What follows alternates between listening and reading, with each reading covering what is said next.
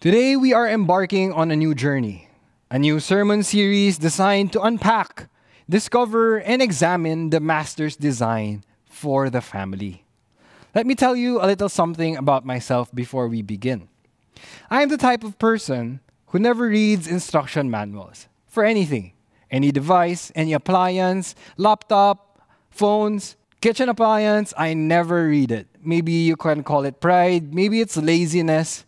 But I always go straight to the product, rip through the boxes, never read, just start using it and learn. Learn from the many days that I use it and trust my experience that it will be enough for me to maximize this, this, this device. So, over time, I would say I get the hang of it. I get a hang of how to use these devices, and I use it fairly well. But given that I never read the manual, given that I never actually studied it, there are features that I would be surprised that my phone, my device can do. It is not until I see someone else using the same device that I realize, meron pa pala. There is much more to this. Maybe most of you are like me. Not really about devices or laptops or phones, but about family. Think about it. When have we read how to family? Do we Google that? Is there an instruction manual for that? We don't prepare to family. We just are family. Most of us, we discovered family because we were born into one. And we learn how to family based on how our family is, including all the ways its its quirks, its weirdness, its dysfunctions. We think that's what family is. It's just the way it is. And uh, as we form our own new families for young couples getting married, we learn how to parent, how to father, how to husband, how to wife based on our fathers based on how we see our fathers talking to our mothers will be how we talk to our wives. So, similarly, families have never been unlocked to its full potential because we never referred to the designer's manual. So, this series invites us to go on a journey to finally read the instruction manual for the device that we have already been using for so many years and that is our family. Given that most of us have never read this manual, we must be ready to admit that there are features we have misused, there are features we have yet to discover, and there are ways that we've been using it all wrong. So we must be ready to admit that, humble enough to say, oh, there's more to this. Oh, I've been using this all wrong. Let's pray that we have that heart as we discover the Master's design for the family. So today we begin this series by looking at how God renovates our families. We already have them, it's already built, but how does God renovate it to its full design according to his user manual, according to the designer? Let's jump in by reading our passage for today in Ephesians chapter 5 verse 1 to 21. Therefore, be imitators of God as beloved children and walk in love as Christ loved us and gave himself up for us, a fragrant offering and sacrifice to God. But sexual immorality and all impurity or covetousness must not even be named among you, as is proper among saints. Let there be no filthiness, nor foolish talk, nor crude joking, which are out of place, but instead, let there be thanksgiving. For you may be sure of this that everyone who is sexually immoral or impure, or who is covetous, that is, an idolater, has no inheritance in the kingdom of Christ and God. Let no one deceive you with empty words, for because of these things the wrath of God comes upon the sons of disobedience. Therefore, do not become partners with them. For at one time you were darkness, but now you are light in the Lord. Walk as children of light. For the fruit of light is found in all that is good and right and true. And so try to discern what is pleasing to the Lord.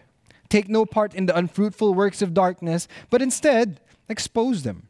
For it is shameful even to speak of the things that they do in secret. But when anything is exposed by the light, it becomes visible. For anything that becomes visible is light. Therefore it says, Awake, O sleeper, and arise from the dead, and Christ will shine on you. Look carefully then how you walk, not as unwise, but as wise, making the best use of the time, because the days are evil.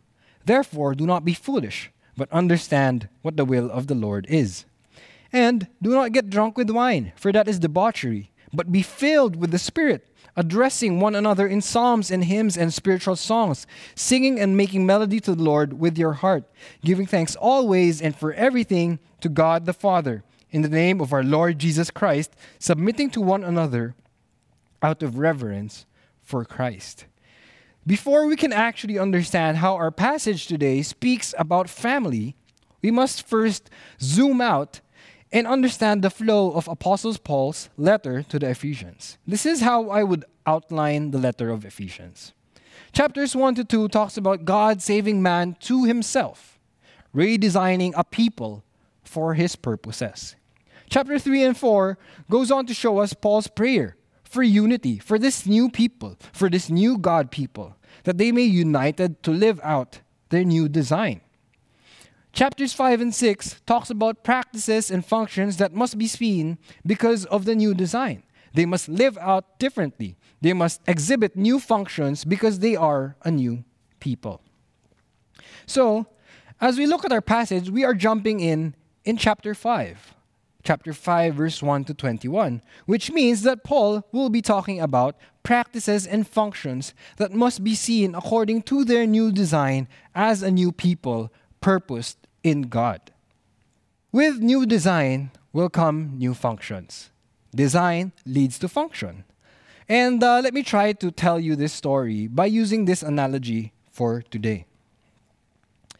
Say I had a sum of money and decided to buy a property. And this property happened to be once a brothel, which is a house where men visit prostitutes. Upon buying this property, I decide that I want to make it into a church, a house placed used as a place for public worship. So I want to repurpose and redesign this property from a house of prostitutes into a house of worship. Expectedly, there will be a lot of remodeling involved. Rooms will probably have to be torn down, beds thrown out, ornaments, designs, photos, walls, everything torn away so that design leads to new function. We have to redesign so that the functions will be conducive. To do all that renovation, I must have some money to start with, some capital resource. It will cost me a lot to redesign a whole new place, but without capital, that would be impossible. But once I have capital, I have investors, I have money, I have resources, manpower, I can start the renovation process, throwing out the old, installing some new things, new things that will help make the place function the way I want it to be, to become a house of worship.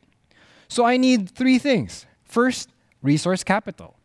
Second, I would need to do some remodeling, throwing out the old designs and putting in the new. Third, I would need to fill it with new meaning and new purpose inside of a place. Forgive me for that crude analogy for using a brothel and a church in the same breath, but this is the best I could think of in illustrating how God renovates our families. You see, He provides us with our capital resource so that we can start the renovation process for our families. He then commands us to clean out the old, to throw out the old things because new design is coming, new functions are required. And then, third and lastly, he invites you to be filled with new, new meaning, new purpose, and new ability, new power to carry out what the design is meant to function as. So let's dive in. How does God provide us with capital resource? Ephesians 4:32 to 5 2 says, Be gentle with one another, sensitive. Forgive one another as quickly and thoroughly as God in Christ forgave you. Therefore, be imitators of God as beloved children and walk in love as Christ loved us and gave himself up for us, a fragrant offering and sacrifice to God. Before God renovates you from a brothel to a place of worship, He first provides you with something to start with a capital resource. And what is that capital resource? Ano yung panimula? What's the starter pack? He gives you forgiveness in Christ and He gives you love from Christ. In Ephesians chapter 1 verse 4 to 7 it says in love he predestined us for adoption to himself as sons through Jesus Christ according to the purpose of his will to the praise of his glorious grace with which he has blessed us in the beloved. In him we have redemption through his blood, the forgiveness of our trespasses according to the riches of his grace which he lavished upon us. So here we see God doesn't just buy a new property and leave us be. He starts off our renovation and remodeling not just by demanding that we become a new place, but He gives us new starter pack capital resource. The necessary resources to get us started. He first loved us. He first called us to Himself. He first forgave us, lavishing grace upon grace on us when we were dead. He loves us. And from this place of love is our starter pack so that we can love others. So, now, what does this capital resource have anything to do with my family? Let me tell you something. Most of our family conflicts and dysfunctions stem from a very common excuse. Every person will come to us saying, Why should I go first? Why shouldn't my husband love me first? Why shouldn't my wife learn to respect me first? Why don't my children obey me? Why should I love them?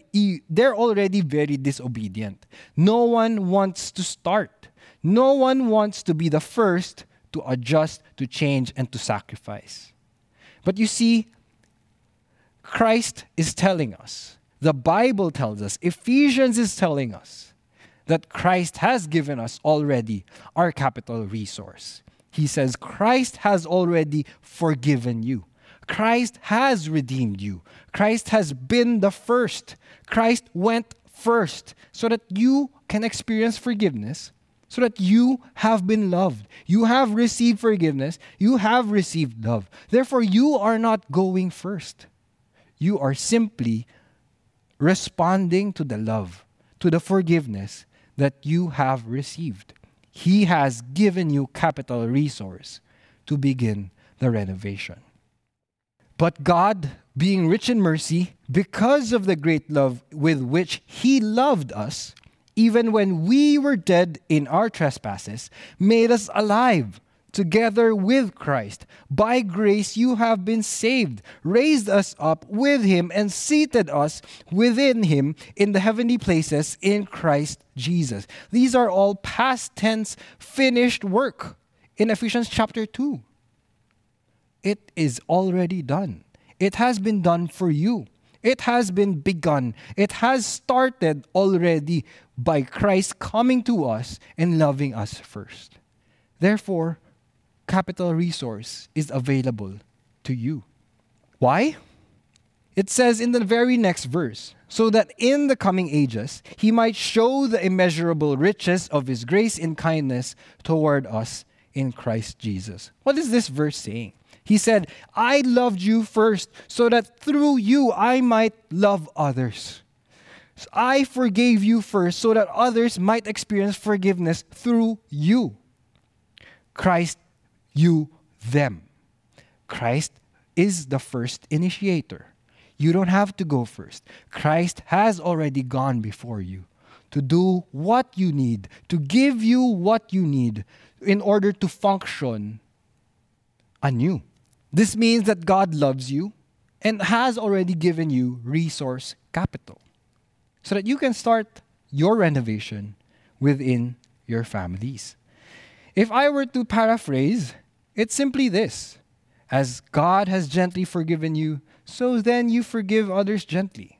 As God has loved you sacrificially without expecting anything in return, so then you love others even if they have not loved you back.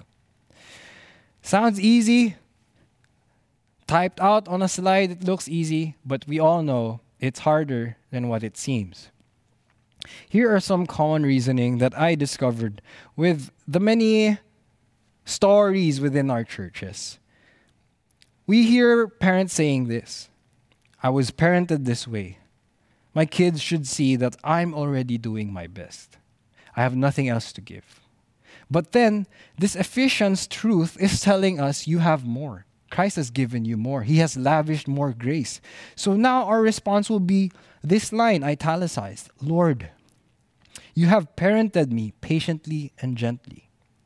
Help me to parent my kids just like how you parent me.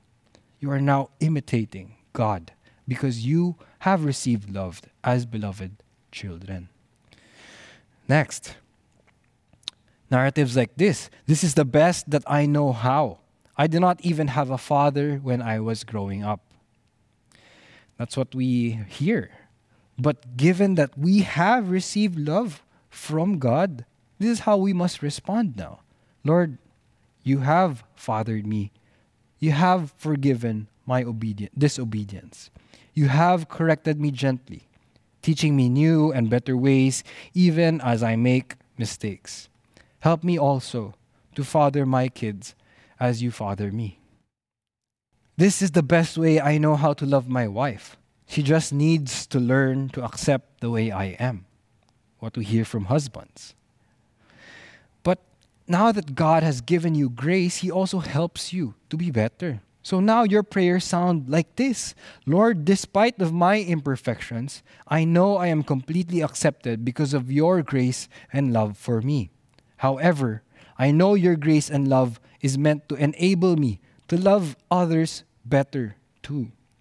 Help me to take obedient steps to love even more like you. This is how God's love spurs us as our capital resource. Yung panimula, our starter. Because He has loved you, you have experienced adequacy. And through that grace that was given to you, now you have grace to give others. So renovation begins with the ones who have received Christ, who have experienced His love, who are seated here right now listening because God has called you to this place so that you might receive love from Him. It takes a person who has experienced God's love, forgiveness, gentleness, ongoing salvation from his former self into a new self who loves others and forgives others just as Christ has forgiven him. So, this is our first point. Christ has provided us with capital resource to start the renovation within our families you have received what you need to begin. However simple as this sounds, we all know this. We've been preached that Christ loved us, died for us, and saved us. This is a simple truth, but truth does not transform without by itself. We need to allow truth to shower us daily and to capture our hearts and change us. This pushes us back towards scripture meditation. Bible reading, and intimate times with God. It could be statements of truth saved on your phone, meditating on your notes app, especially in moments where your heart needs capital to love from. It needs capital to forgive others. This may sound a little like this meditation and memorization. Jesus loves me with an everlasting love. I know that as I confess my sins, Jesus is faithful and just to forgive me of all my sins and to cleanse me from all unrighteousness. It may sound like reminding yourself and enlightening your heart to remember that the joy of the Lord is your strength that will help you obey. It will also mean declaring this truth that I will not fear because my God is with me. And then, as we struggle to bring light to our families, we allow this truth to enlighten our hearts. I am called by Christ to be a light of the world, and He will help me to do so. Declaring and meditating on these truths, it's what transforms us. It, it's what changes our hearts. It allows the Spirit to massage these truths into life not just head knowledge, not just declarations of, of, of a PowerPoint slide, but really God's truth lived out, even as we struggle in, fun- in, in dysfunctions of our families. So, church, what is God calling you to start?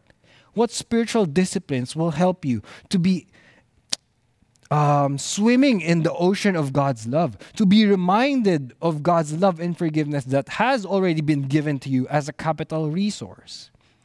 I pray these truths are impacting your hearts today. Our next point is from uh, Ephesians chapter 5, verses 3 to 17. Given that He has already given us capital resource to start our renovation, He also commands us to clean out the old, from a brothel to a worship place. Therefore, be imitators of God as beloved children and walk in love as Christ loved us and gave himself up for us.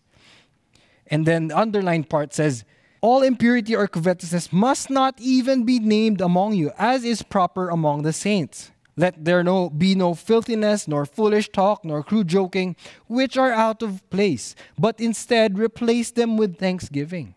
And so, as we go back to our brothel analogy, we have been given capital resource to begin this new project of renovation. But now, as you survey the scene, as you survey the property you just bought, you realize there's so much left over from the previous owner that does not fit a place for worship. Hindi siya bagay. So that's what Paul was saying in Ephesians right here that there are certain things in our former way of life that hindi na bagay. It no longer fits our new identity as beloved children of the most holy and blameless God. There now must be a throwing away of the old things, old design, old ways of life, old operational procedures, hindi na appropriate. Verses 5 to 9 says, For you may be sure of this, that everyone who is sexually immoral or impure or who is covetous that is an idolater has no inheritance in the kingdom of Christ and God. Let no one deceive you with empty words, for because of these things the wrath of God comes upon the sons of disobedience. Therefore, do not become partners with them. For at one time you were darkness, but now you are light in the Lord. Walk as children of light. What is Paul saying here? Before you were a brothel, you were a place of prostitutes. You were used for disobedience. You were used for the flesh. You were used for works of darkness. But now I have bought you, and I have new purposes for you. Therefore, take away all these things that are left over from your previous owner. It doesn't fit anymore to what this place is renovating to be. No more foolish talk, no more sexual immorality, no more impurity, no more covetousness, no more empty talk, no more disobedience. You are now sons of the living God, not anymore sons of disobedience.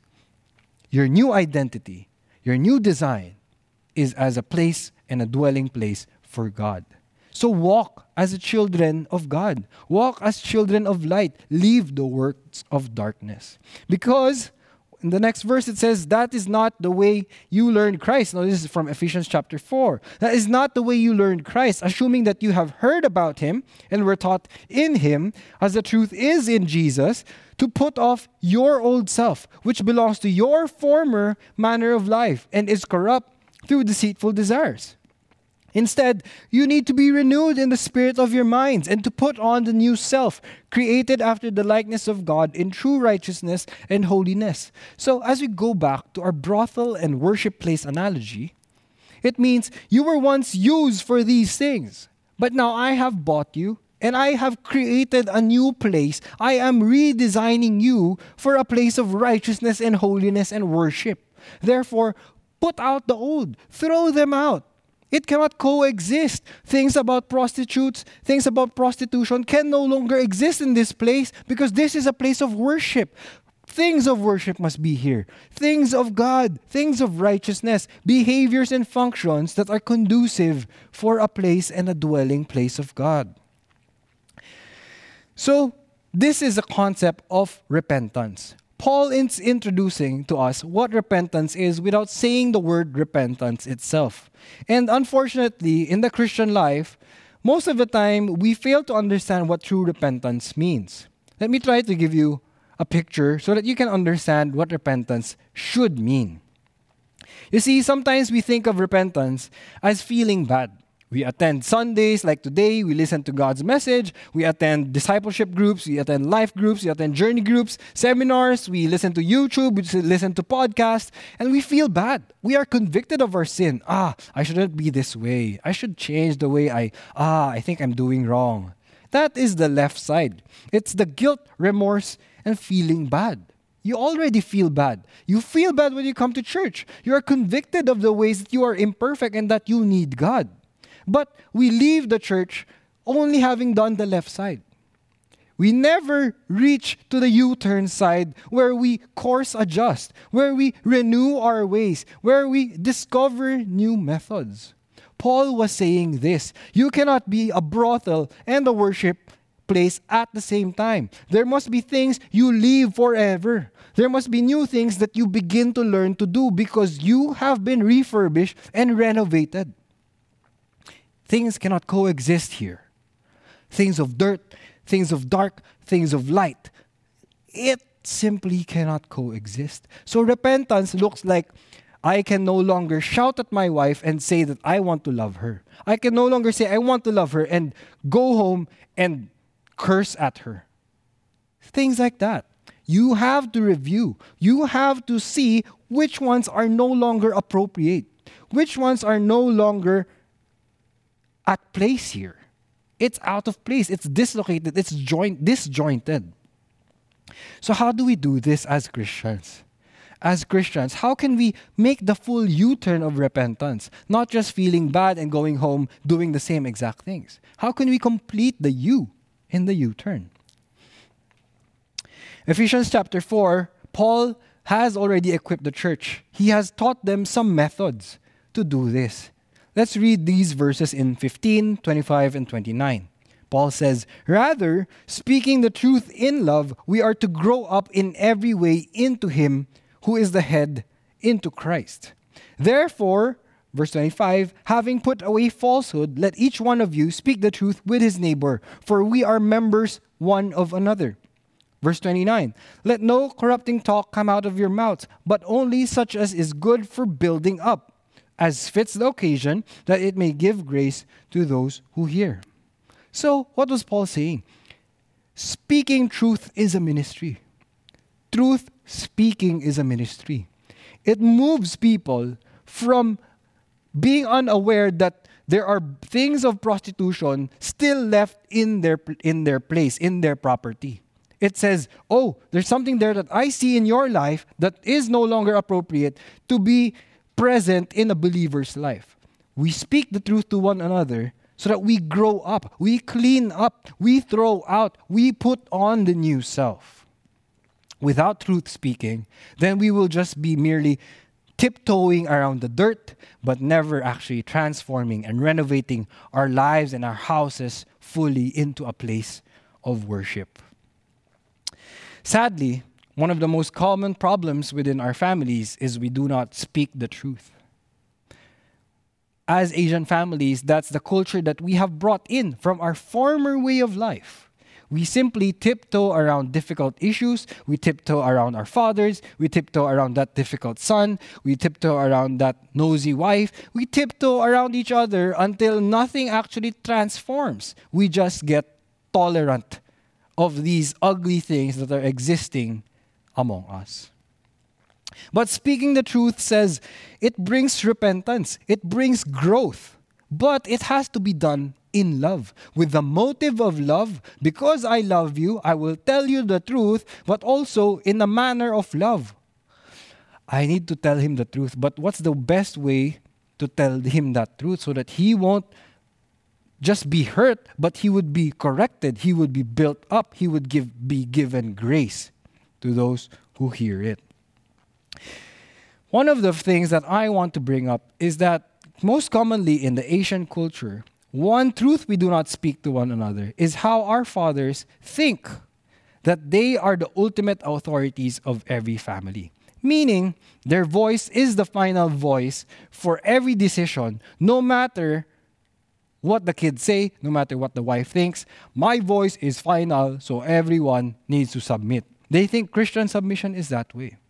But here in Ephesians chapter 4, it's redefining how we look at families. It's giving us a new user manual for how we think headship in the family is.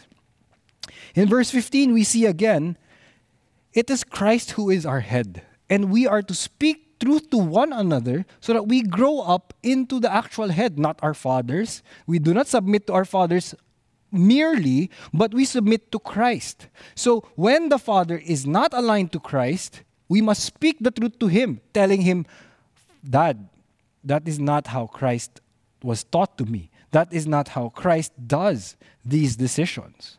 And the father, in turn, must also be willing to submit himself to Christ humbly realizing that his authority is limited, imperfect, and still ongoing. Therefore, he must also admit that truth speaking coming from a son, no matter how uncomfortable it is, might be something that the Holy Spirit is using to speak the truth in love because he wants to transform and renovate us. So, fathers, we must listen. We must listen to our wives.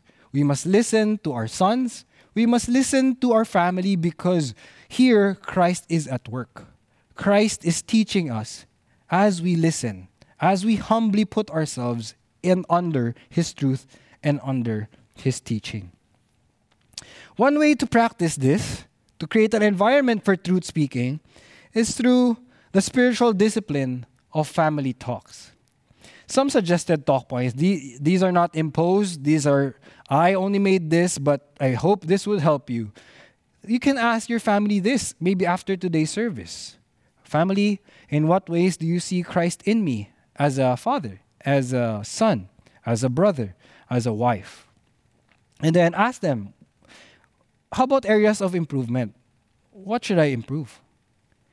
Third, what fruits of the Spirit must I learn to exhibit more of? Do I need to be more gentle ba?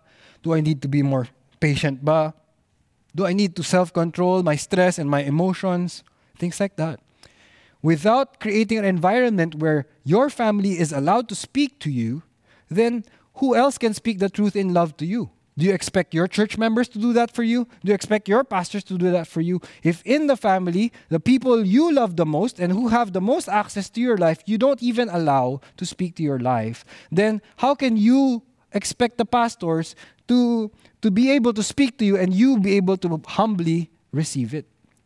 Cultivate humility by listening and having difficult conversations within your family so that you, speaking the truth in love, may build each other up towards correction and improvement and growth in Christ. But also, here's the caveat. In the Asian families, also, we only speak the truth when it's about correction. Think about it. When we, when we were in school and then we would get uh, a grade of 99, what would your father first tell you? Why wasn't it 100?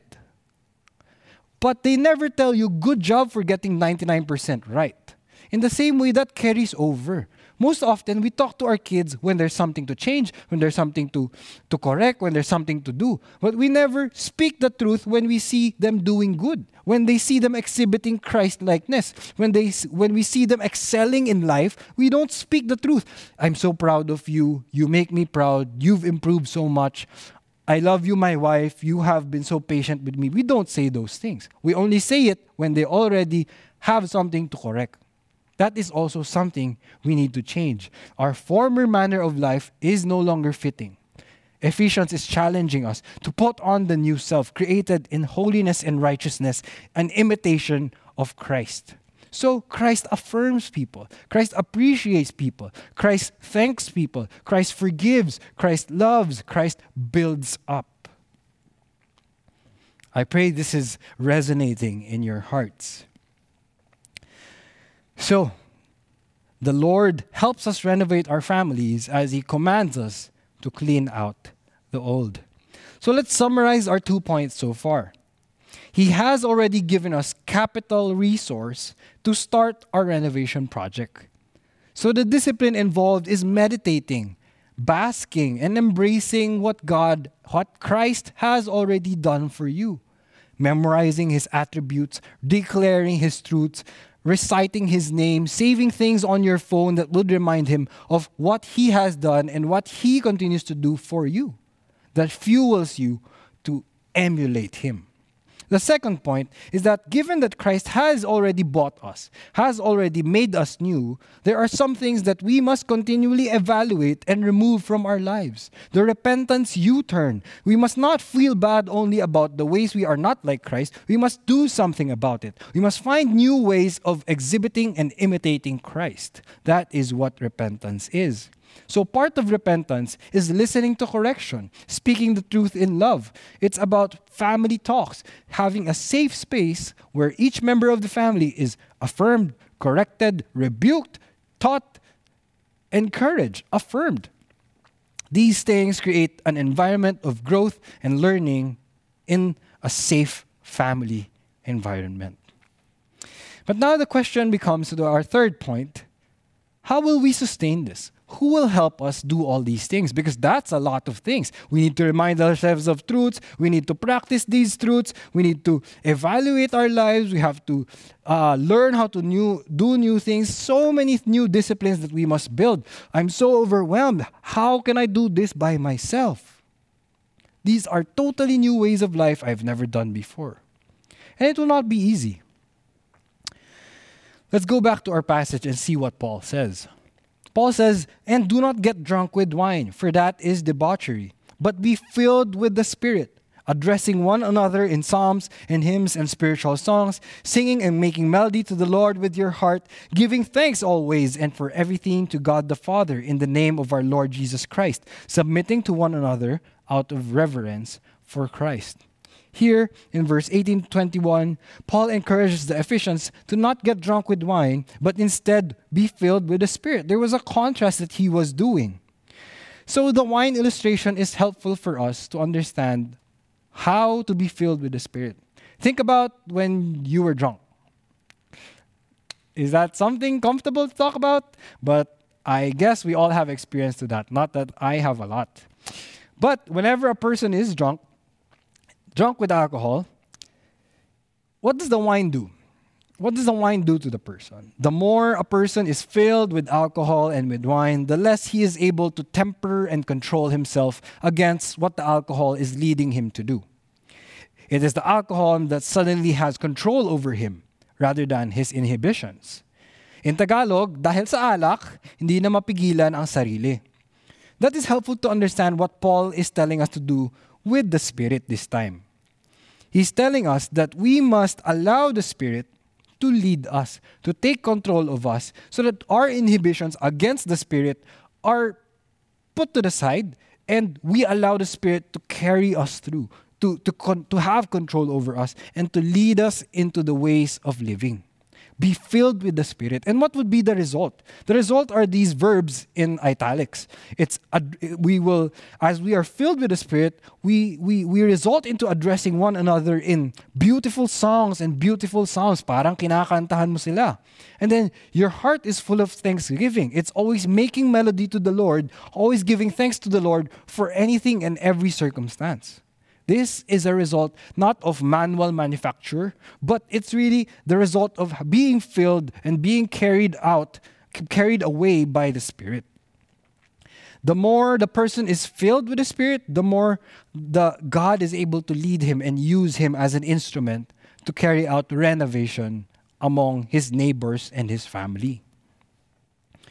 So he invites you to be filled with new. Think about the brothel and church analogy. Now that we've we are in the discipline of cleaning out the old, throwing out the old things, we also need to fill this place with new meaning, with new purpose. And who gives us that purpose? Who teaches us new ways of doing this place, of handling and operating this property? It's the Spirit in us. We've all tried to make New Year's resolutions, and we experience this. We start off being really motivated. Okay, Pastor Nathan taught me so much today. I want to go home, change my life. I have these goals. I'm going to do it. But weeks pass, days pass even. By Wednesday, you don't even remember what we talked about here on Sunday. The Lord, in His renovation project, invites us to change our lives in better ways than just being excited and being motivated and losing gas and motivation in the middle of the week. He gives us the Holy Spirit. But who is the Holy Spirit and how does He help us sustain our resolutions? How does being filled with Him help us in our families? So here are a few verses. These are merely a few verses, but there's tons more about who the Holy Spirit is. But I believe this will help us already. The Spirit is the one who helps us. The Spirit is the one who cleanses us. Remember, putting off the old. He's the one who helps us identify which are the old parts. He also transforms us. He renews us with each obedience. And He teaches and reminds us. He brings us truth to remind us of God's love, of God's teaching, and God's ways, God's character. He is the one who gives you those thoughts. And He enables us and empowers us to be effective for God. As He renovates you, He helps you, He cleanses you, He transforms you. Then you become an agent of transformation for your family. So, why do we see so few families being transformed then? We have so much new ideas. We have so much new good examples here among us in our members good fathers, good wives, good husbands, good children. But why don't we experience transformation as we desire it to be? Maybe because we quench the Spirit. And that is how the Holy Spirit can be quenched, according to Paul in 1 Thessalonians. We quench the Spirit by ignoring Him, suppressing Him, ignoring His voice in our lives, in our thoughts, and in our hearts. Instead, what does Paul urge the Galatians to do? Instead, walk by the Spirit, brothers, and you will not gratify the desires of the flesh. For the desires of the flesh are against the Spirit, and the desires of the Spirit are against the flesh. For these are opposed to each other, to keep you from doing the things you want to do. So, brothers and sisters, there is a choice that is being presented to you today based on our Ephesians. To transform our families, we must not merely rely on truth knowledge, learning from Sundays to life groups, but also we must continue in a life of repentance, changing the way of the old and practicing new ways of doing, new operational procedures, new key performance indicators. And how do we sustain and remind us of all those things? Not, not journaling, not anything, but really it is the Holy Spirit at work in us, being carried away, being meditative, being available to the Spirit's work in us Lord, what do you want to, me to do in this family? Lord, how do you want me to be better as a husband? Being continually about the Spirit's work, being paying attention, being attentive to His voice, being attentive to His promptings in your life. That is how we will be carrying out our new identities, our new functions inside of how God is already renovating us. So, it's a little mystique, myst- mysterious, right? How do we walk by the Spirit? We don't really see that being taught. But here are a few ways that I would suggest we begin.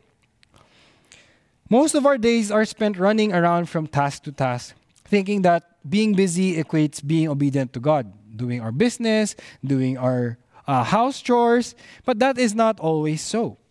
Being obedient to God requires constant recalibration, constant intimate relationship, constant evaluation, constant listening to God within our day, within our busyness. This means we need to create margins between errands, between meetings, and between agendas so that we might prayerfully discern what the Spirit is asking of us before entering the next chunk of the day. This would mean maybe in lunchtime, you look back and pray, Lord, how was I listening to you this morning? Lord, how, what sins did I uh, ignore this morning? In how I treated my family, how I rushed to bring my kids to school, how I shouted at them when they were late. What new things should I be conscious of heading into the afternoon? Or maybe at the end of the day, you look back, Lord, where were you? Where were your invitations? How are you trying to teach me to be better based on the data that I gathered about who I am today? These are just sample questions. I also put some questions here. Lord, what truth do I need to be reminded of today, given that I'm anxious, I'm stressed, work is very, very busy? What truth do I, do I need to be walking by and abiding in? Second, Lord, what are you teaching me? Based on this recent season, these circumstances that you've surrounded me with, what are you teaching me? Third, Lord, what sins are you asking me to turn away from? What things should I put off? Lord, what things should I put on? If you're not having these intimate conversations with God, then maybe you don't have a relationship. Maybe you're using God as a resource only, as a to do list, but not really communing with God and spiritually walking with Him. One of my professors once taught us what it looks like to be keeping in step with the Spirit. So, when I step to the right, you step one step to the left. That means we're still looking face to face. When I step to the left, you step to the right, we're still looking face to face. She says that's what it means to be keeping in step with the Spirit. We're always recalibrating. What is the Spirit teaching me? How can I mirror Him? How can I imitate the way He is? Because if I got delayed for three or more steps, I'm so far off. Every day I have to recalibrate. And that's what Paul is reminding us of. We must be filled with the Spirit, and it will enable us to be addressing people with songs and psalms. It will enable us to overflow with thanksgiving, and it will enable us to submit to one another because we realize that the Spirit is us at work in and among the family roles here given to us. So he invites us to be filled with a new. He invites us to be filled with a new by walking in the newness of the Spirit that is constantly teaching us, helping us, and empowering us to live new lives as places not anymore of darkness, as sons not anymore of disobedience, but now children of light, beloved children of God who have received and um, uh, experienced God's love. So now you are invited to put off the old self of the brothel, of prostitution, of idolatry, and to put on the new self that is created using ingredients of holiness and righteousness. So, church, what did we talk about today? How does God renovate our families? He starts by giving you, you who are here today, you who have known and received and communed with God, He has given you capital resource. He has given you this community. He has given you this church so that you have love that goes around and comes back around. And as you receive that love, you can be able to go back in your homes after this Sunday, being renewed in the Spirit, being filled with love and forgiveness and grace through your brothers and sisters here, so that you can clean out the old in your house. You no longer bring in. Uh, your masungit attitude when you go back home. You're bringing a newness of energy. You're bringing a newness of life that refreshes those who are waiting at home. And then he invites you to clean out the old practices of authoritarianism, not listening to your wife, not talking to your kids. And he invites you to humbly do new things, even as awkward as it may be. And then it invites you to review what things I need to change humbly because you realize that Christ wants to work through you and in you to show his people his love. Then he invites you to walk in the newness of life by keeping in step with the Spirit, being filled with the Spirit, being drunk with the Spirit so that you are carried by the Spirit. Yung mga pinapagawa ng Spirit, kaya mong gawin kasi lagi kang, you're always about Him. You're always about the Spirit's agenda. So he provides us with capital resource, he commands us to clean the old, and then he invites us to be filled with the new. I pray that this message becomes something that starts your renovation project inside of your families as we continue to learn from the master's design, the user's manual of how we can live as the master wanted us to live in our families. Let us close this time in prayer.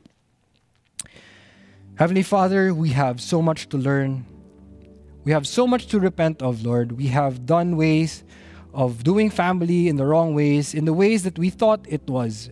But Lord, today you are teaching us new things, new knowledge of what a family should be a place of worship, a place of love, a place of forgiveness, a place of truth speaking and growing and, and affirmation and correction and humility and submission to one another. Because you are at work among us. You desire to renovate each one of us personally through our family members, speaking the truth to us, areas of improvement, areas they have not seen you in us. Help us to humbly submit to each other because we know you work through us and you desire to continue to perfect our families for your glory and for your sake. Help us to continually abide by the Spirit so that we have power to carry through these truths that we have learned today. Help us not just to feel bad, to be remorseful of the things that the Spirit convicted us of, but truly turn the U turn of repentance, where we find new ways of doing family, to put on the new ways of living, new operational procedures, awkward as it may be, empower us. We put us at your feet, surrendering that we are not good enough, but we need your help to be better family members.